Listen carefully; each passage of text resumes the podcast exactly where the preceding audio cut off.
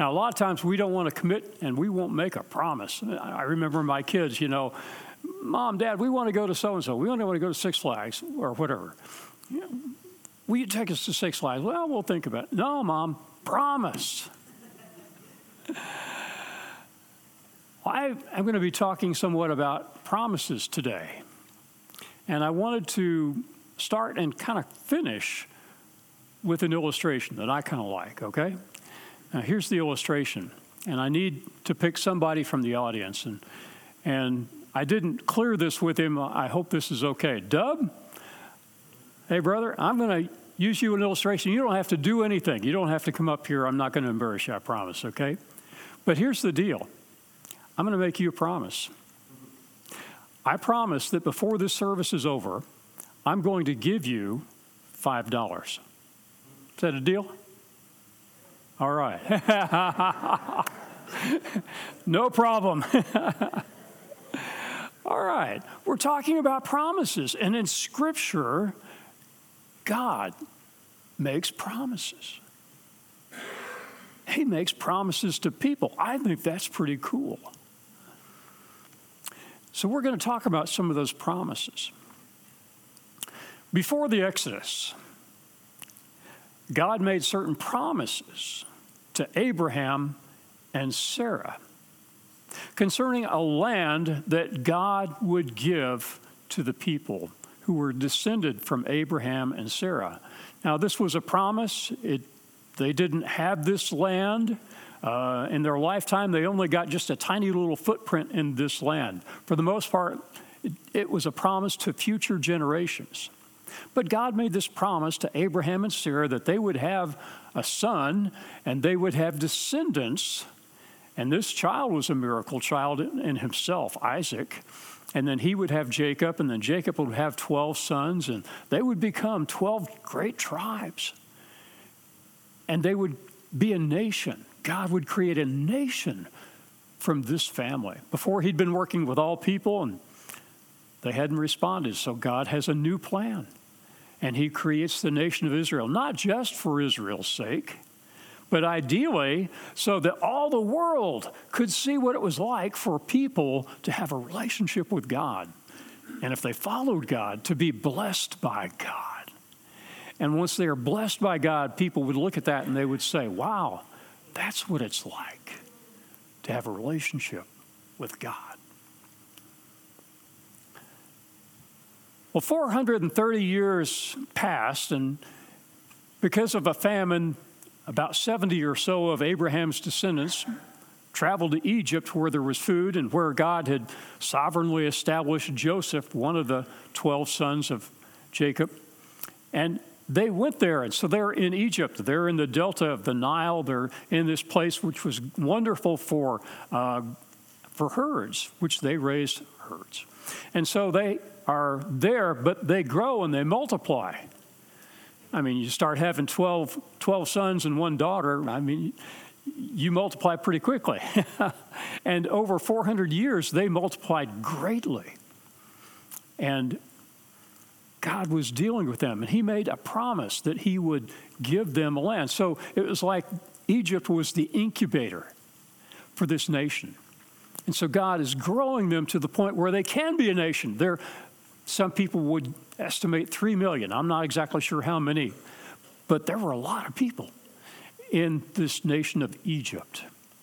And so centuries passed, and now it's time. This is the time God has picked to give the land of Israel to the Jewish people. He's given the people that existed there centuries to repent of their sins, but it had only grown worse and worse and worse and worse and horrible. And so God is judging them. At the same time, He's bringing Israel to the land to be blessed. Well, every nation has to have borders. What were the borders? We've actually been hearing about those. The borders were from the river to the sea. You know, it's very interesting. You hear that a lot. You hear it on college campuses. People went and did an interview and they said, Do you know what that is? Which river? I don't know. Which sea? I don't know. now they're chanting it, but they don't know. But those actually are the borders that God gave to the nation of Israel. And the, the borders are the river Jordan and the sea, the Mediterranean Sea.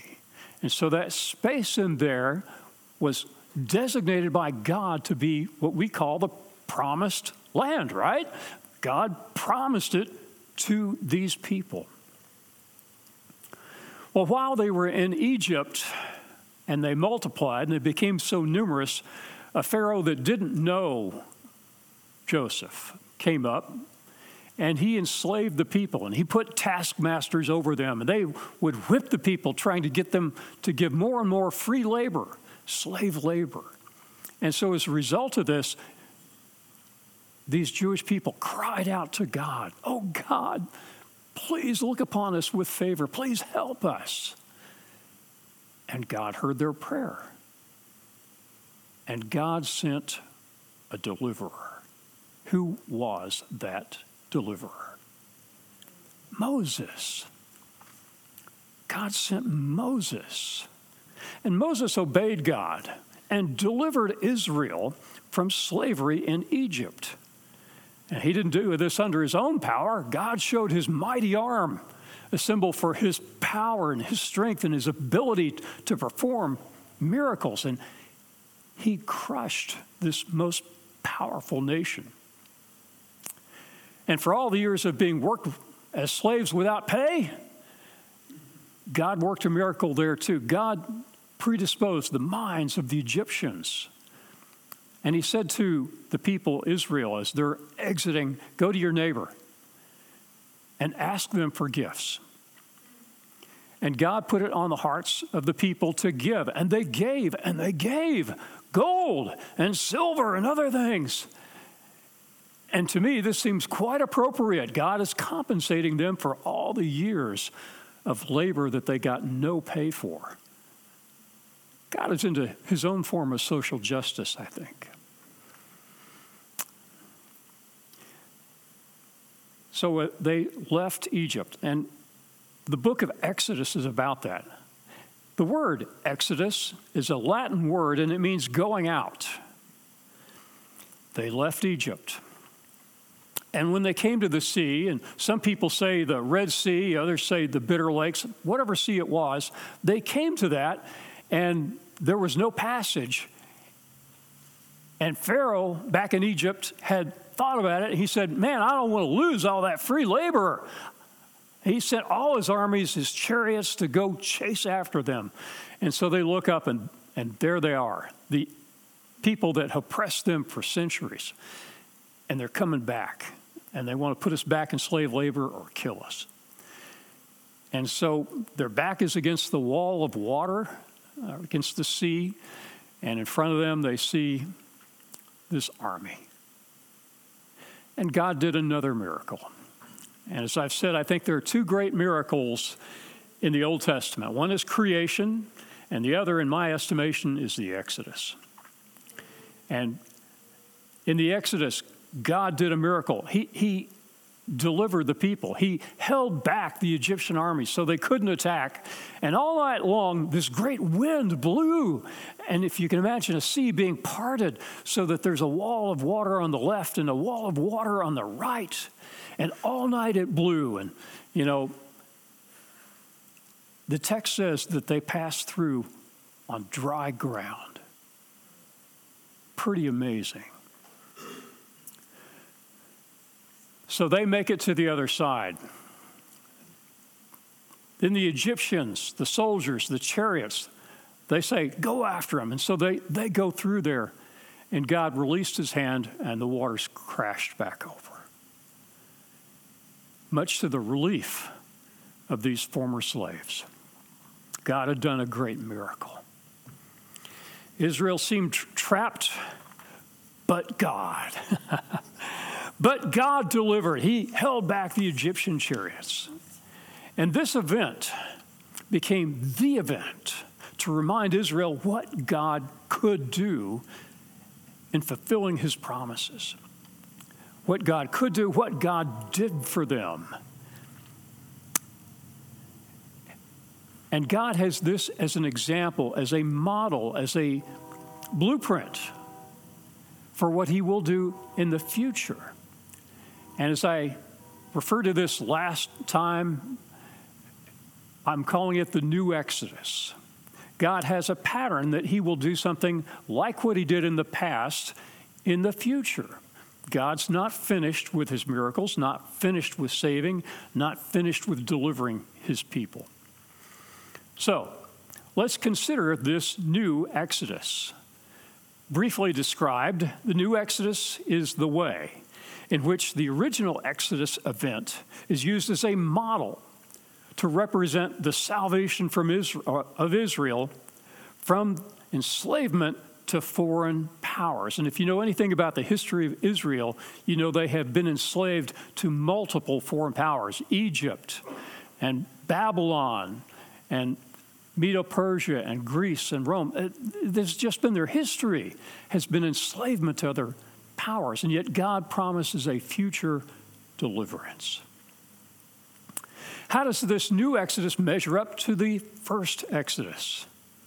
Andrew Brunson defines the new Exodus this way with three things the widespread and general hope of deliverance and restoration can be divided into three distinct yet interlinked categories, which account for all of the expectations. One, the return from exile. You know, the history of Israel, you know, they've been exiled again and again. Two, the defeat of Israel's enemies. And three, the return of Yahweh, God's name, the return of Yahweh to live and reign among his people. Brunson goes on to say that this program presented by the prophets is for the future. I have a, a, friend, Steve Sullivan, and he goes on to say that God's people, Israel, were in bondage because of their disobedience to God. You have to ask, why is God, why are God's people in bondage? Their disobedience. And he goes on, but he will deliver them in a multifaceted way. And here's that deliverance deliverance in the future will involve redemption, restoration, regathering, then forgiveness, which leads to the presence of God. And I think we would all agree God is not currently present in Israel. They're not in a state of belief. He says this theme of restoration and redemption is also prominent in the provisions of the new covenant. So, the new Exodus and Isaiah. Let's look at this. The new Exodus and Isaiah is a repeated theme. Many see it as the nation of Israel's freedom from captivity to the Assyrian Empire, one of the countries that oppressed and carried Israel away. And I agree that I think it is talking about that in places in Isaiah, but that does not exhaust all of Isaiah's prophecies about this future deliverance. It's an example of it, but not a complete fulfillment. In Isaiah's writings, he makes an emotional appeal to the nation of Israel to repent and to return to God, whose loving kindness will ensure their deliverance. He proclaims that the nation that was once in bondage shall now be, in the future, like a mighty tree whose top reaches to the heavens. An appropriate description, a perfect image of a free and strong nation and that's in Isaiah chapter 2. Moreover, Isaiah's new Exodus emphasizes the spiritual rebirth of the nation, which would lead them to a relationship with God and the promise of salvation and redemption. This relationship would be a new level of understanding and forgiveness, allowing Israel to live in peace and harmony with other nations. Question Is Israel today living in peace and harmony with other nations? Has this promise been fulfilled in our day so far? No, not at all. There is no peace. Many believe, as I do, that there is yet a future day for the nation Israel. If God has made promises in His Word, and I see them clearly, and those, those promises have not yet been fulfilled, I believe there's yet a future day in which God will fulfill those promises. He's a promise keeping God. Amen? Well, Steve Sullivan, the fellow I mentioned, he's a friend, and he and I were in the Doctor of Ministry program together at Dallas Seminary. He has a great heart, a trait he developed from 20 years as a pastor. He also has a keen intellect.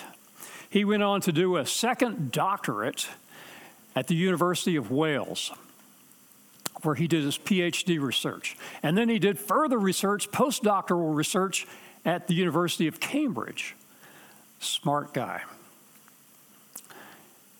And um, he wrote a book based on his PhD research called The Isaianic, and that's Isaiah, the Isaianic New Exodus in Romans 9 through 11, a biblical and theological study of Paul's use of Isaiah in Romans.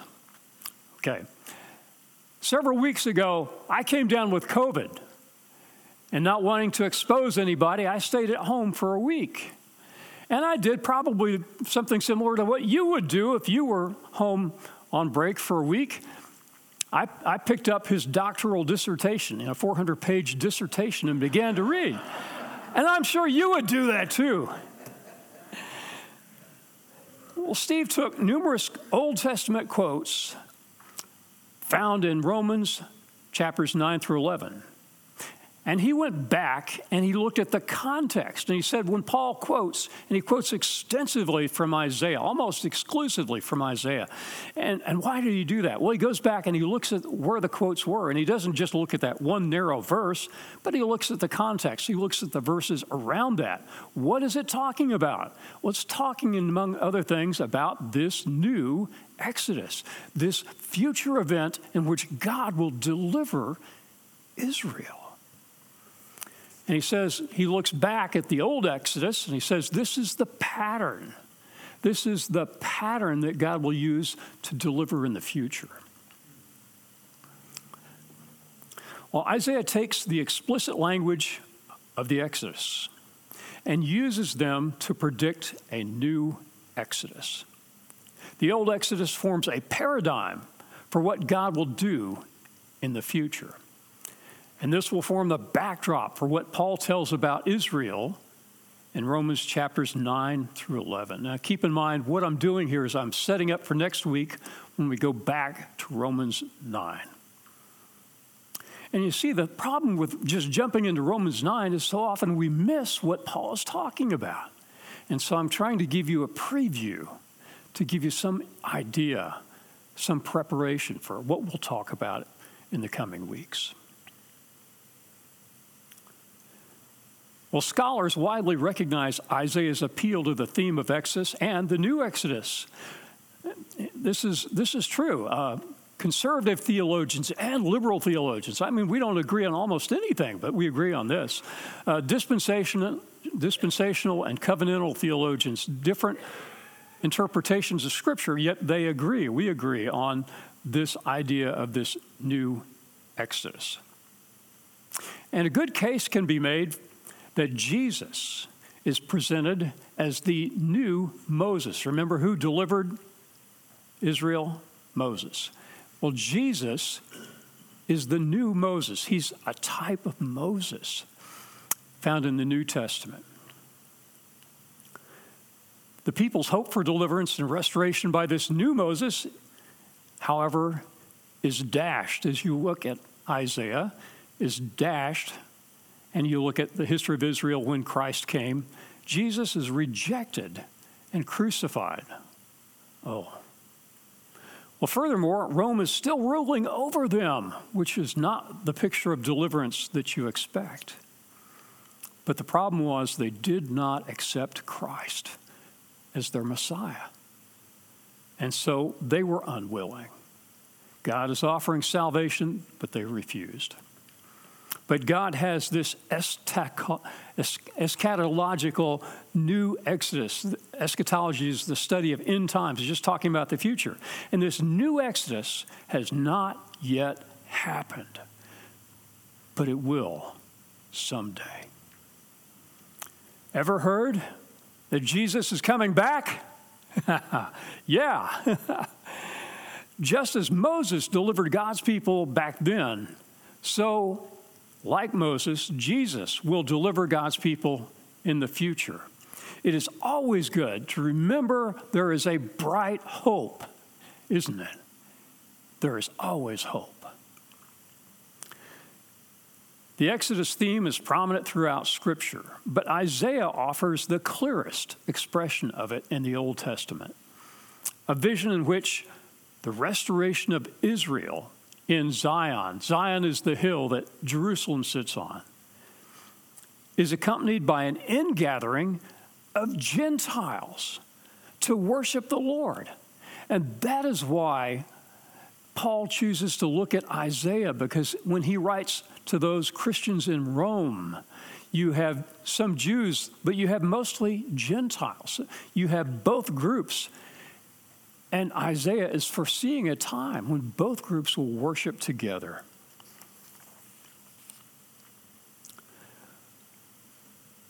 Now let's look at the relationship of the original Exodus with the future one. What is the relationship of the original Exodus with the prophetic, the prophetic picture as happening in a similar way in the future? And this is what Paul is driving at.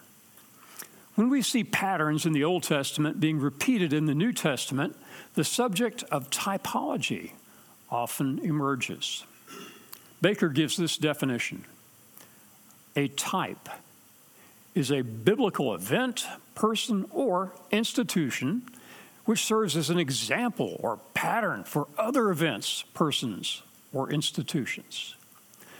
Typology is the study of types and the historical and theological correspondence between them. And the basis of typology is always the fact that God is at work in history. God is sovereign in history. And so he can give you a preview in the past, and he sovereignly works that out in the future. One cool thing about the uh, form of typology, or what types tell us, is there is usually an escalation or a heightening from the type to the anti-type. For example, Moses is the type. Jesus is the anti-type or the new type. Well, which is greater? Moses or Jesus? Jesus, amen. He is greater. There's a heightening there. We see the pattern in the Old Testament, we see the fulfillment in the new and in the future. Well, since God is Lord over history, He is able to mold and direct history. And that's why there can be an Exodus in the Old Testament and a future Exodus in which God will work in a similar way. As one writer shares, this new Exodus surpasses the old one. While God delivered the Israelites in the Old Testament and the Exodus to reveal his glory to the Israelites, as well as to the Egyptians, the scope of the revelation of God's glory in the new Exodus is much broader. Isaiah 40, verse 5 all humanity will see it together. Can you imagine that, brothers and sisters? All humanity seeing the glory of God in some form we hear about it, we read about God's glory, his works of power and might in the Old Testament, and, and yet today people look around they say, well, you know, if the world is such a mess, why doesn't God change it? God must not be here, or else he doesn't care. Is that true? No. You say, God, why don't you do something about? You know what his answer is? I will. In the future, some point, God is going to deal with the problems of this world. Friends, there is hope because God is sovereign. Now, God is patient. He's not destroying the world. He, he wants people to come to faith in Christ. He wants people to be delivered and to begin to walk with Him and experience the joy of the fellowship of God. God is patient. That's why He's not acting right now in judgment. But the things He has promised, He will do. But why does Isaiah use this new Exodus theme? First, the historicity of Exodus helps anchor God's future promise of rescue. By repeating themes and imagery of God's rescue in the past, Isaiah is providing consolation and confirmation about God's plan of rescue in the future. In other words, Isaiah is saying, God has done it before, God will do it again. Now, I want you to say that with me. God has done it before, and God will do it again. We have a miracle working God. I look forward to it. Well, why is this relevant to our study in Romans, which we resume next week? Remember where we left off? Anybody remember the chapter? We finished chapter 8. And then we come to chapter 9 through 11, chapters 9 through 11. And a lot of people go, Well, I have no clue how this fits into what Paul's saying. It's a, it's a, a strong shift, and I don't understand why. And I'm kind of kind of drive this home for a minute. We started in chapters 1 through 4, which speak about sin and salvation. How many people have sinned? Wait a minute, you, you mean I'm a sinner? yeah, okay, don't throw any stones, all right? We've all sinned, and, it's great. We're not condemning others because, man, even if I don't do the same things, I struggle with my own sin. Everybody does. And that's why Jesus Christ came, because we can't fix ourselves. He came to bring salvation. So, Romans chapters 1 through 4 talk about sin and salvation. Christ died to pay for all the things we've done wrong, and by trusting Him, we receive the gift of eternal life. We receive the gift of justification. And then, chapter 5, I see as a hinge between chapters 1 through 4 and chapters 5 through 8. Chapter 5 is the hinge. It talks a little bit about both of these things, but the direction is looking towards sanctification. And so, in chapters 5 through 8, we deal with sanctification, which is the process of Christian growth. I'm glad God doesn't just save us and drop us. No, He saves us so we can have a relationship with Him, so we can have intimate fellowship with Him, so we can experience the joy of that fellowship, so we can begin to walk closer to His ways and begin to experience His holiness. Great opportunity.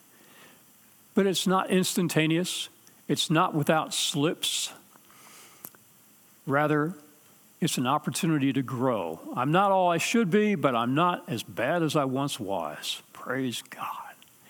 Christian growth is the theme from chapters 5 through 8. In chapter 8, you see many, many promises. Like, all things work together for our good, and nothing will ever separate us from our God. Let's look at some of these. Romans 8 1. There is, therefore, now no condemnation for those who are in Christ Jesus. I got to tell you, that encourages me. I don't, know if that lights your fire, but that encourages me. There is no condemnation for those in Christ Jesus. Romans 8:31. If God is for us, who can be against us? In other words, no one is more powerful than God. And if he's on our side, it doesn't make much difference who's against us. He's on our side. And verse 32 He who did not spare his own son, but gave him up for us all, how will he not also, along with him, graciously give us all things? This is the argument from the greater to the lesser. God did this great thing for us in giving Jesus Christ to us and allowing Him to suffer in our place so that we don't have to. He took our punishment, He took the blame that we deserve, He died as a payment for that. Can you imagine God doing anything greater than allowing His Son to suffer so that we don't have to? If God did this great thing, He'll take care of the lesser things. We all have problems, right? But God is at work, and He will deliver us gradually from those problems. He'll take care of us. Um, there was the uh, president of the college I went to, and he wanted to hire his son for an administrative position. And his son was a police officer. He was making a good salary, and he said, "But you know what you're paying me." I don't know. I've got a lot of kids. I don't know if I can feed my family. And the dad said to the son, Son, if God saved your soul, can he provide you a hamburger? yeah, God can take care of us, and he does. Verse 35 Who shall separate us from the love of Christ? Shall trouble or hardship or persecution or famine or nakedness or danger or sword? And friends, this implies that nothing will separate us from the love of Christ. In verses 37 through 39.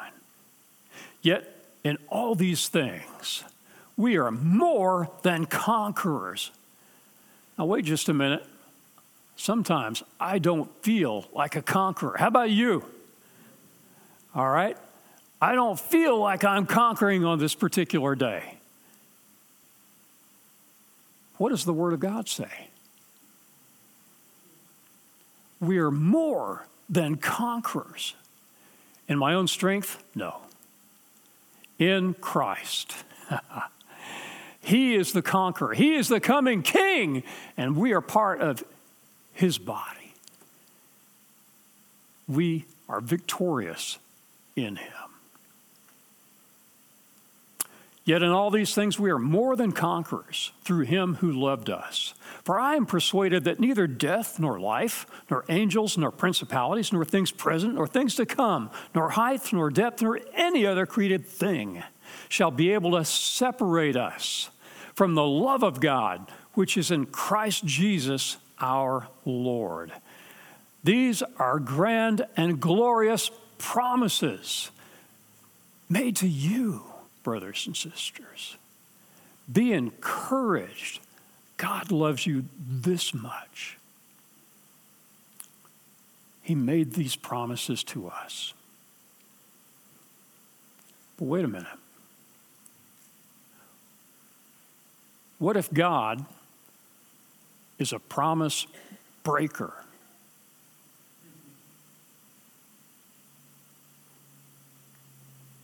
Could we trust him? That's the dilemma of Romans chapter 9. You get these Jews and Gentiles together, and they know about Israel, and they know that Israel was God's chosen people, and yet, right now, at that point in time, there are a few Jews who were saved. Paul is a Jew, but for the vast majority, they're not saved. They have not come to faith in Christ.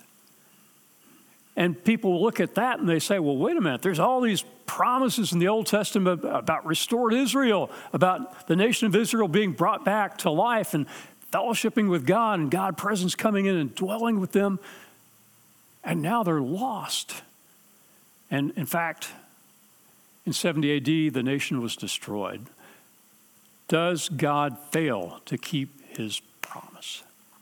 That's the struggle that the Christians were struggling with. And so Paul gets to this point, and he's made all these great and precious promises to the Roman Christians and to you, my friends. These are for you. And if God is a promise breaker, where does that leave us? We've got a problem.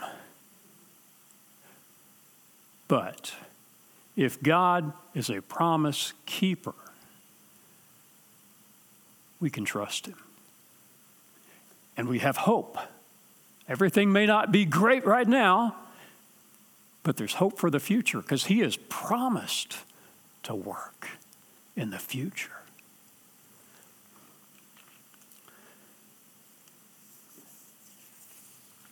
If God's promises to Israel have not been accomplished, how can the church be sure that the promises given to it will be accomplished? That's the struggle. And if not only does that impact us, but it also impacts the integrity of God. If God doesn't keep his promises, what does that say about the trustworthiness of God? What does that say about the righteousness of God? God, you made this promise and you didn't keep it. We've got a problem. But if God is a promise keeping God, and I believe He is, and He's made all these promises, and they haven't been fulfilled yet, some of them have, obviously, but not all. Here's what I think happens I think it's like a time clock. You guys have seen those chess time clocks, right? Two clocks. You tap a button and one clock goes on, you tap the other button and the other clock shifts. One stops, goes to the other. Sports teams the same way, okay? You know, you've got the offense on the team. It's like this God has said to Israel, Israel, play ball, okay? And Israel is playing ball, and through, through Abraham and, and Isaac and Jacob and Moses and through King David, God is using Israel. God's working in Israel through the prophets in Israel. I believe at a particular point in time, personally, I think it was Acts chapter 2, after they had rejected Messiah and crucified Messiah. God says, Israel, stop play. Hits the clock. And instead, he says, Church, play ball. And it's the church's time. And God is working through the church right now. But someday, friends, God is going to hit the clock once more and he's going to say, Israel, play ball. And he is going to fulfill his promises to Israel. And that's what he's getting at in Romans 9, 10, and 11. When we ask the question, did God fail? Did God fail to keep his promises? The answer is he will keep them in the future. And that's what Paul closes out this section with. For example, we could ask, is Israel lost forever? And he says, no. Romans 11 25, Paul speaking. I do not want you to be ignorant of this mystery, brothers and sisters, so that you may not be conceited. Israel has experienced a hardening in part and here's the key word until. Until the full numbers of Gentiles, of the Gentiles, have come in. Again, that time clock. God has clicked it, and Israel is no longer the focus. He's not working through Israel, He's now working through the church. We are no longer in the age of law, we're in the age of grace. We are in the age where God is saving Jew and Gentile through Jesus Christ. And this will continue until the full number of Gentiles comes in. Can you imagine being the last Gentile to be saved? And God takes us up to be with him and he begins to work with Israel. Look at Romans 11, 26 and 27. And so, all Israel will be what? Saved all Israel will be saved. Now, is that in the past or is that in the future? Will be grammar. Future, right? It's something that God is going to do in the future. But here's a promise all Israel will be saved. We look at the Jewish people and say, why did they reject Messiah? There are pockets of Jewish believers even today, but for the most part, they haven't come to faith. But they will. That's the promise of God. And then in verse, verses 26 and 27, and so all Israel will be saved, as the scriptures say. And here he goes back to Isaiah again. There will come out of Zion a deliverer. Who's the deliverer? Jesus. And he will turn away ungodliness from Jacob. That's, that's one of the patriarchs of Israel. He's talking about the nation, Israel. This is my covenant. God has made a covenant promise with them when I take away their sins. So, this Moses figure brings in forgiveness to Israel. Now, if someone were to say, hey, Paul, God canceled his promises to Israel, and there are a lot of people that do say that today. What does Paul say? He says, no, no, all Israel will be saved. God will do the saving. This salvation will take away their sins. This salvation will turn ungodliness away from God's chosen people and more. This salvation is rich with meaning, found like in this quote from Isaiah chapter 59, what we just read. So, Paul's use of Isaiah in Romans shows that there is a future for the nation and people of Israel. Yes, Isaiah spoke of harsh terms of Israel and their sins. Yes, God pronounced judgment on them for their sins and crushed the rebellious nation in 70 AD. But the frequent mention of the Old Testament, of the Exodus in the New Testament, coupled with predictions that did not happen, in fact, have never happened, means there is a future for Israel. The condition of Israel was not final, nor did God reject Israel ultimately. God has not abandoned his promises to Israel. There were judgment passages, but also texts that demonstrated the gracious plans of God, where he would finally accept and restore the nation Israel. And I'm so glad for God's beautiful grace because I get it. I get God's grace.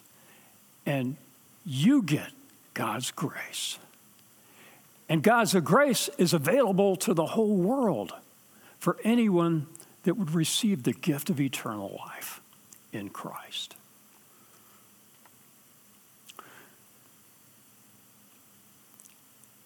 Hebrews chapter 4, verse 16 says, Let us then, with confidence, and we can only do that if we believe God is a promise keeping God, let us then, with confidence, draw near to the throne of grace, that we may receive mercy and find grace to help in time of need. When you need grace, it's available. If Christ gave his life for you, something that big, we know he will extend grace when we ask him. Amen. I'm also glad that we can fully trust in God's promises. Promises to Israel. They were partially fulfilled, but they will be completely fulfilled in the future. And promises to us, the church age believers. God is trustworthy and we can count his promises as true. We don't have to be fearful of God breaking his promise to take us to heaven or to live with him. God has promised, don't miss this. God has promised, nothing shall be able to separate us from the love of God which is in Christ Jesus our Lord.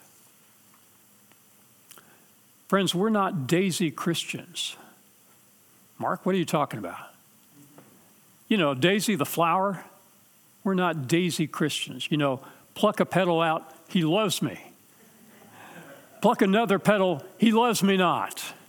Pluck another petal, he loves me. Pluck another petal, he loves me not. God always loves us. If he sent Christ to die for us, we are in Christ, we have his righteousness, we can consider his promises as trustworthy. Amen. Finally, God's faithfulness to his promises to us should impact our faithful service to him. Hebrews 10:23 says, "Let us hold fast the profession of our faith." And don't miss this, without wavering. Why? For he is faithful that promised. Can we trust Christ to be faithful to us? So let's be faithful to him. Father, every day we see our country drift a little farther away from you, and, and all too often Christians are tempted to go that path, or to at least be silent about Christ in fear of rejection and not wanting to be rejected by the world. But Father, you, you place the decision before us. You want us to follow Christ with a whole heart. And Father, I pray that you help us to be found faithful, just as you are faithful in keeping your promises to us. Father, help us be faithful to you. In Jesus Christ, I pray it. Amen. Now, before we sing, there's one